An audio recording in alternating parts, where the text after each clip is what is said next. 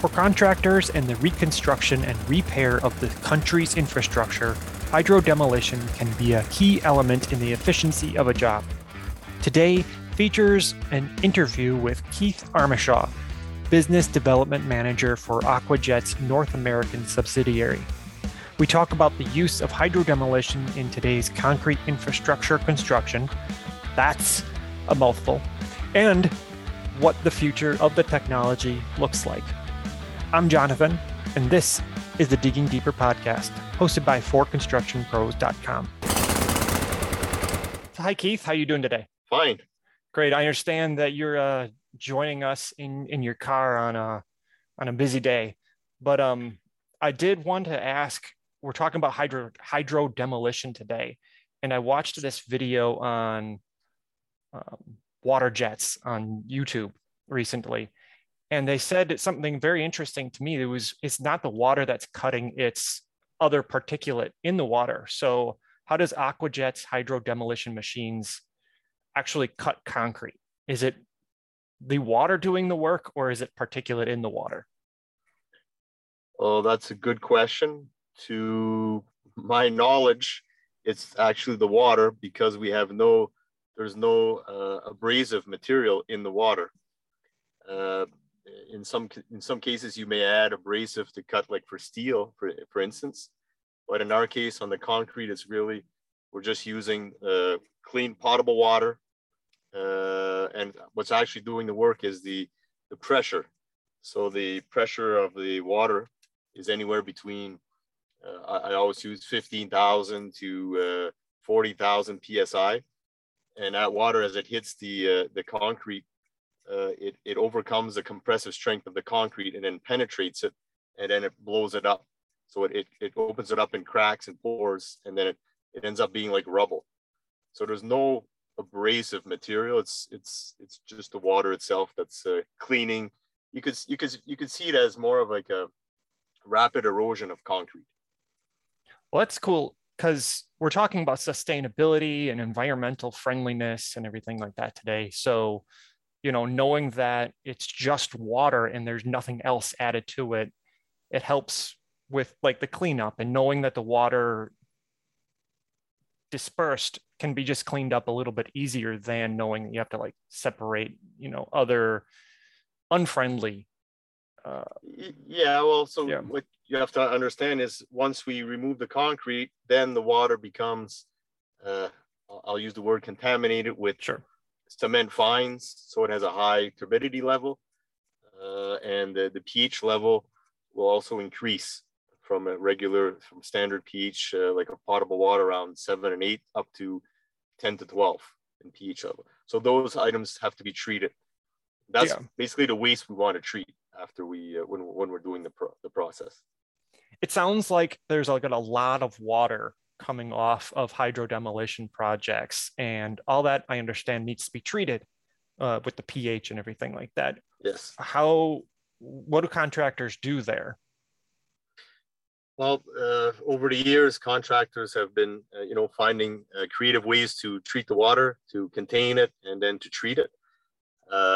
Anywhere from settling ponds to homemade devices that can correct pH and remove the suspended solids in the water. Seeing that increase in demand, AquaJet designed and built a water treatment plant. So what we call the EcoClear. So we're able to mobilize this one container on site and treat up to 88 gallons per minute of water. So we automatically adjust the pH level using CO2 gas, and then we remove the fine particles by using a flocculant coagulant, so chemicals. So there's no filter on the unit, and that water we're able to, in some cases, even recycle it. So reduce the amount of water we're using on some projects. You mentioned there was some like homemade ways. What kind of creative ways have contractors dealt with this project? They'll get large tanks, and they'll store water, and then let it settle. So you can imagine if you're pumping 50 gallons a minute, that you're coming up close to over almost 4,000 gallons every hour. So you need some large, very large tanks to contain that, especially if you're working 8-hour days. So you have humongous tanks there, and that's a lot of water to manage. So yeah, they have tanks, they store it, and then they try to treat it either in batches. Our system is a continuous operation where the water comes in, it goes, what comes in comes out. So it's a continuous operation. You don't need as very large storage tanks. Yeah. And then the contractors will use sometimes acid to balance the pH. So, and they'll create baffles and things in tanks to try to drop the very fine suspended solids in the water. Sure. This is very difficult. And then probably using something a little bit more official from a manufacturer is probably a little bit easier to explain to anybody that needs it. Like, this is what's happening with the water, the wastewater, and this is how it's going to be actually treated. There's some documentation, probably a lot easier Correct. Than the homebrew method. Yeah, yeah, it's automated. It records the you know what the water, what quality of water you're discharging, and that. So it's, I mean, it's a benefit for anyone who's using it. Awesome. It's more compact. So when you're on a bridge job, I mean, your equipment has to be compact because usually you have a one-lane closure. So you have to find creative ways to, if you have to store a whole bunch of water, and then that means you got a whole bunch of containers set up somewhere. So it saves customers a lot of time in their setup, in the space they need on site, and just makes the job site much easier to work with. Sure. And separately, I understand that there was a world tour from April to May recently, correct? Where did you go and how was it? Yeah, so we had organized, we had scheduled and planned this world tour event a couple of years in a row, but with the pandemic hitting us all around the world, we weren't able to get out when we wanted to. So we finally picked a date in 2022, which was April. And we had two events going at the same time, one in Germany that covered the European countries. And we had one here for North America, which was held in the US at our shop in Missouri, St. Joseph, Missouri. And that's the show that I attended. What did you guys kind of display? What did you like do demos and stuff like that? Yeah, the objective was to show our new equipment, mainly the launch of our new AquaCutter 750V, which is a new robot that we just launched this spring at that event, and then to demo the rest of the equipment. And it was also an opportunity for us to want to bring customers in, new customers, existing customers, and we wanted to give some additional training to some of these customers and have a discussion about about hydrodemolition, what's going on in the market, questions that people have, what's happening. And it's a good event for some people to network and talk. So when we create these events, it's brings up a whole bunch of benefits for everybody who usually attends. Sure. Do you plan on doing this like a yearly, annual thing? In the past, we've had what we call hydro demolition days every 2 to 3 years. So yes, we're definitely planning some new events in the upcoming year, probably 2023. We'll have probably try to plan something again. Yes, because cool. It's beneficial for our customers, people looking to get into the business. You get to mingle with other people who have experience, and everyone gets to learn a little bit and talk about equipment also. Sure. And then at the recent World of Concrete 2022, we saw the 750, and at this world tour, you also put on the 750 on display. How has hydrodemolition changed in the last 5 to 10 years? Just Okay. Well, so hydrodemolition started way back there in the 80s. So 10 years, five years is not a big change for us, but let's say in the last 10 years, okay. The process itself hasn't really evolved or changed. I mean, we're still using, you know, water to remove the concrete. So that part is still the same. What's changed is more or less the equipment itself. So improvements in efficiency on the equipment has been the main, like on the manufacturing side. You know, with more automation, more simplicity in the controls, and some new things like our new oscillation system on the Infinity oscillation system on our new 750 robot. And also then what's changed in the last, say, 5 to 10 years is the amount of people using it. So there was an increase in usage of our demand for hydrodemolition. So there's more and more contractors that are using the equipment. And also what's been noticed is we're getting away from standard, or what I would call maybe typical markets, which would be like bridge work, you know, like deck on a bridge, parking garage structures. So those are well-renowned areas for hydrodemolition, but now the tendency's been moving to different components on the bridge and different structures, not just that typical road and bridge work. So it's been expanding, the market's been expanding over the last 10 years to different structures. I think that's probably coming from the ability to take that hydrodemolition unit and like move it around, adjust it up and down onto a vertical surface. And yeah, you're 100% correct. Older machines were on wheels. So they had to absolutely be on stable ground. Most of them were set up to do horizontal work. So anything that had to be done on a wall or a ceiling, it was out of the question. But with the newer equipment, that's all things that are possible can be done. Do you know if like those older machines are still in use today, or have they gone to museums or something? No, there's still some old machines that are out there. We have customers running our machines that are some are 20 years old. Wow. They still use them, yes. So, I mean, the equipment's still, and it's mechanical components. So, I mean, you can replace them for a long time. What the difference between something that's 20 years old and recent is all the technology. Sure. So sure. Efficiency would be different. That's for sure. Yeah. Do you know how much more efficient we're talking? I mean, something that's 10 years old to our new Infinity, it could be up to 50% more efficiency. Wow. Yep. And you mentioned that since concrete can be used in so many different projects, dams, bridges, roads, foundations, etc., there's likely millions more reasons why a section of it needs to be removed. So how would a contractor know if a situation would be best suited for hydrodemolition work? That's interesting.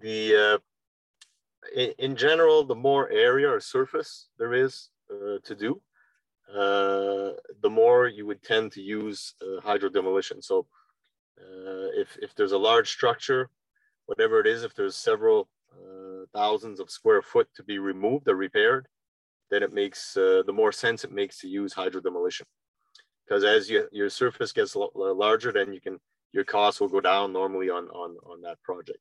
So if you wouldn't necessarily mobilize that type of equipment for a project that only has like 1,000 square feet. You know, you're looking for projects that are, you know, 20, 50, 100, 200,000 square foot, where you can really utilize the machine, take advantage of the speed and efficiency of it. Just to get back to you on that, the contractors, not only that, but they'll know, you know, that if they have such big surface, how many men they need, you know, and how fast they have to have it executed. And that's where hydro will come in and blow that away, you know? Sure, sure. I did find in my research that one column mentioned that the life expectancy of repairs from using hydrodemolition would be 21 to 35 years, while the repair from a mechanical chiseling would be almost half that.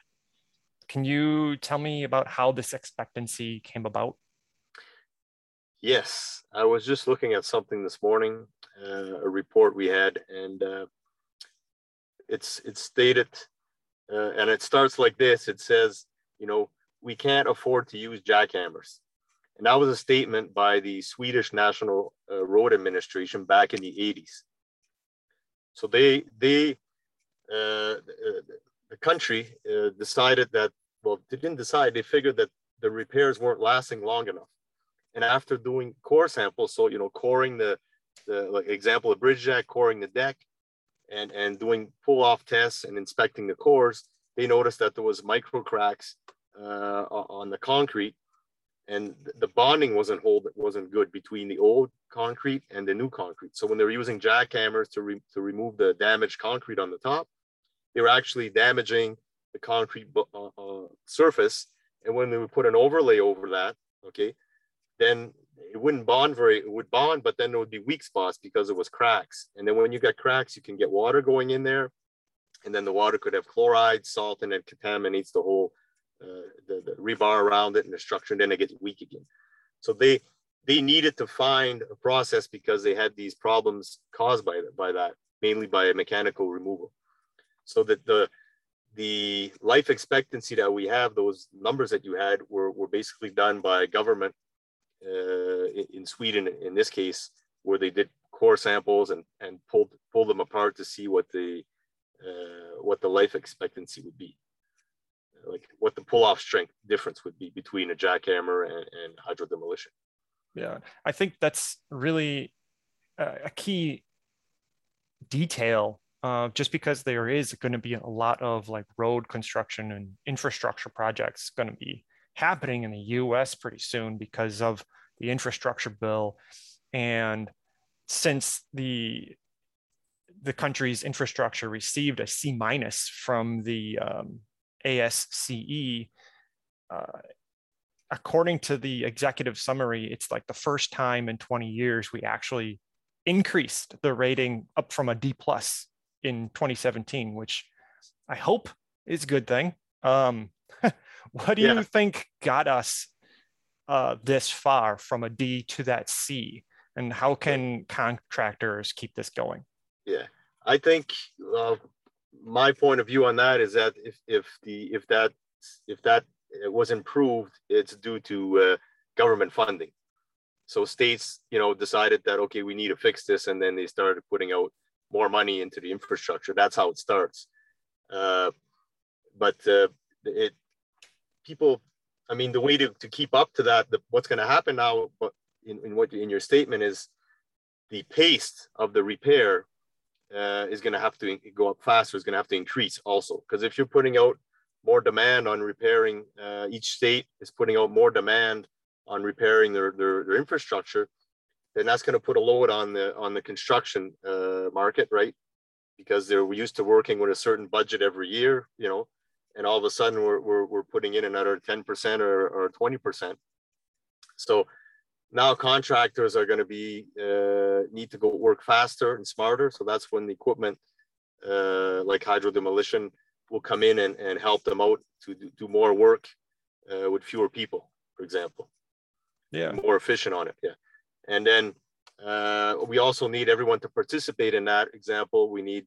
It's okay that the DOT decides that they want to invest an extra $50 million for some bridge infrastructure, but we need engineers to step in and also help contractors, you know, give them flexibility on using different tools like hydrodemolition, you know.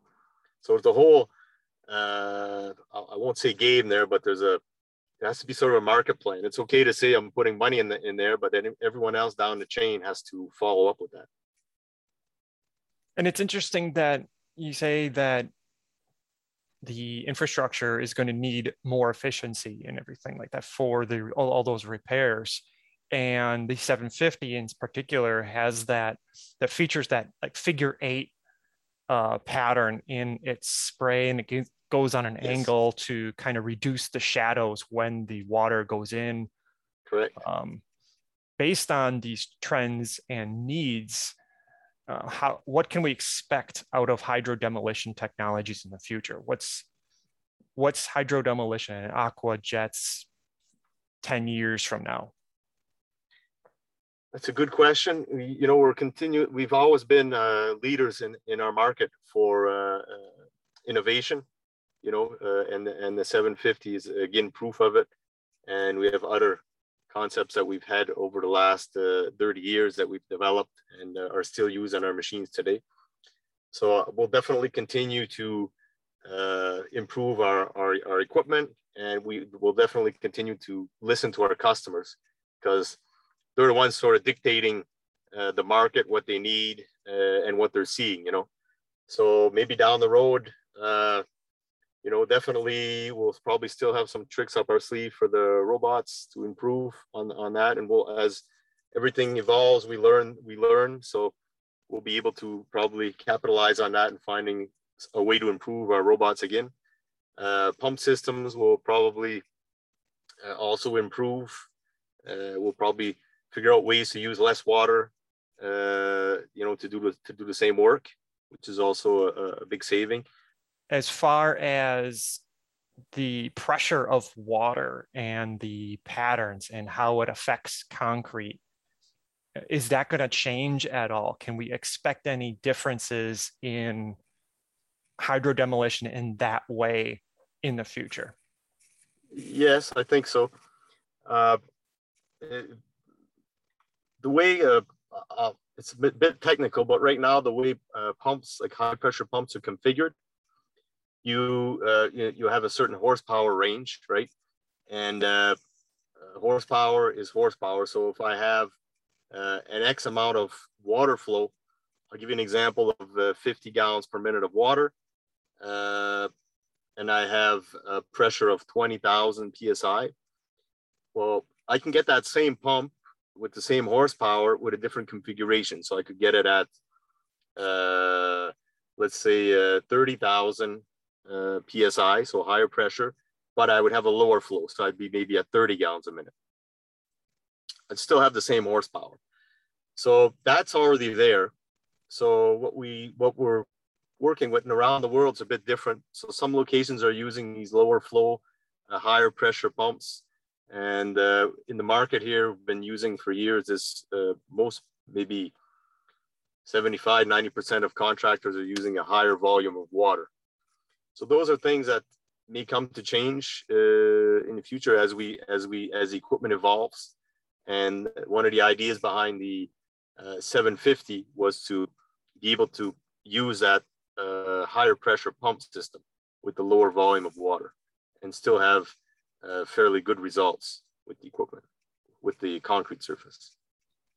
You mentioned earlier that it really is the customers, it's really the industry that drives changes to you.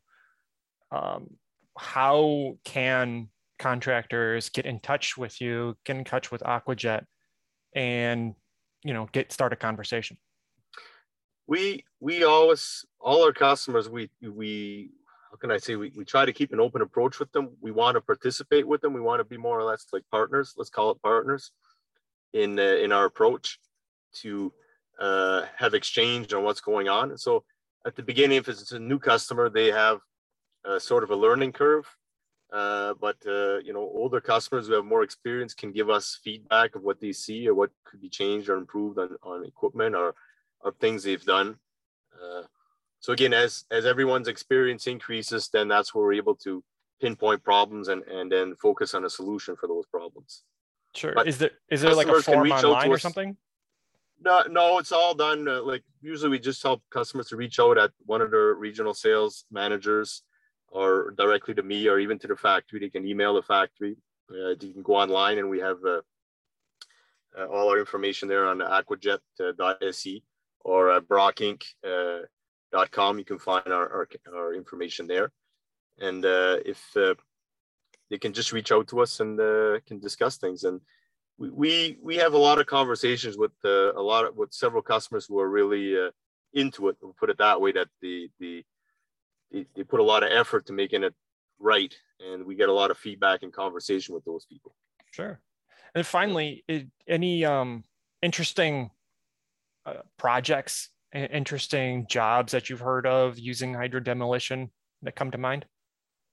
Yeah, I mean, like we talked about earlier, that's what's different is some of the projects are where you would maybe 10 years ago, you wouldn't, well, you might have not have thought of using the equipment because either was too big or wasn't accessible or you know, wasn't properly designed for the situation. But we have several projects currently that are, I would say, interesting, very large, a couple of very large dam projects where customers developed with some of our tools, ways to get down on spillways and on very steep slopes. Very interesting. And in those cases, the customer, the end user, is very impressed with the work that they're doing.